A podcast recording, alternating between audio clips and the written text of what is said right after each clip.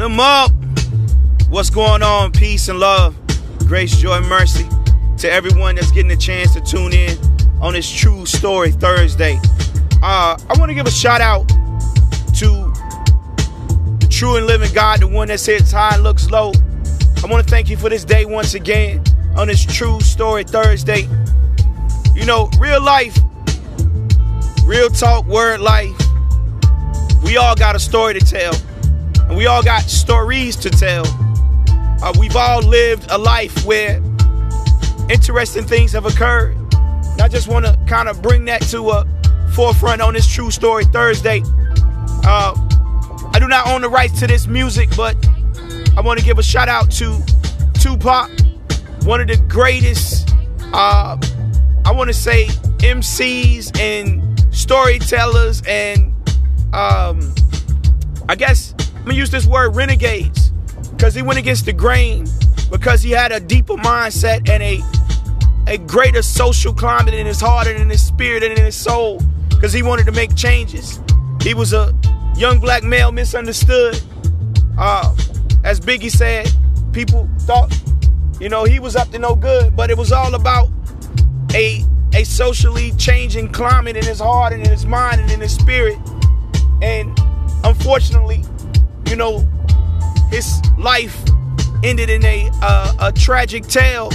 But I want to give God thanks for his life because he has influenced many, not so much in the negative, but so greatly in the positive. And there's definitely probably suspicious situations with his life and polit- political situations with his life on the background. But real talk, Tupac did some greatness in his years that he was here. Um, for the short time he was here, in the compact time that he was here, he served his purpose.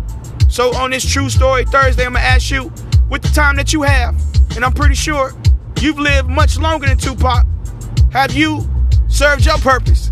Have you done what you have the opportunity to do? Um, that's a great question to, to many. It's a great question for me.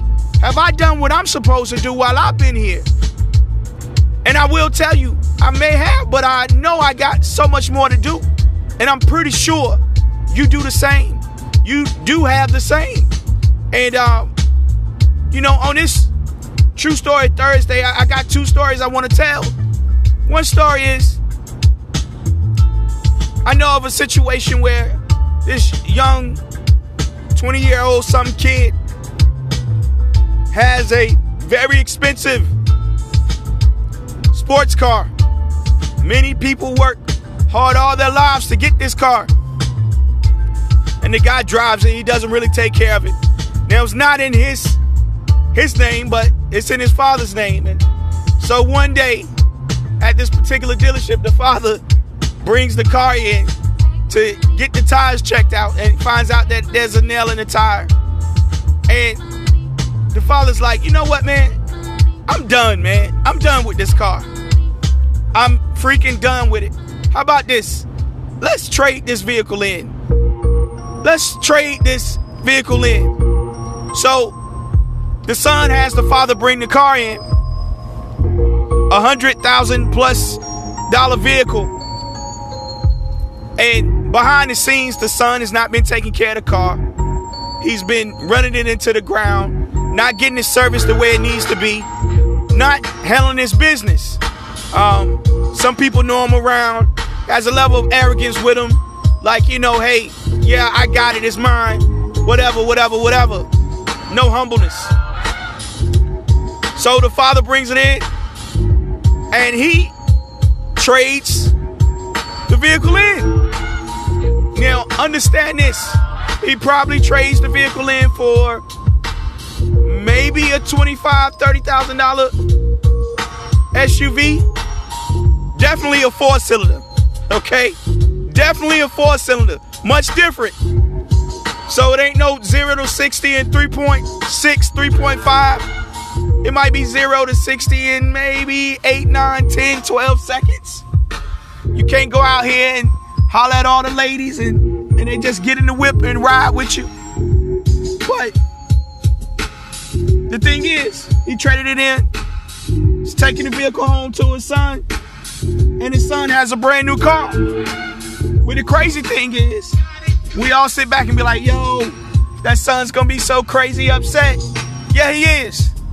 But the father took responsibility and said, hey, listen, my son is not taking care of what I've given him. So I need to put him something, put him in something a little bit safer, a little bit more his speed, because he needs to mature. And truth is, I might just be saving his life. Because this man can go out here and fly into a tree somewhere because he doesn't understand or doesn't know how to harness the power that he has. True story. Now, at the end of the day, this young man is getting a brand new car regardless. Brand new car. That, true, a lot of people are out here working and scraping for. The young man went from a $100,000 sports car to a $30,000 SUV. But he's still in a good situation. Still in a great situation. Still in a promising situation. Do we appreciate that for what it really truthfully is? It's all about your level of perception and humbleness.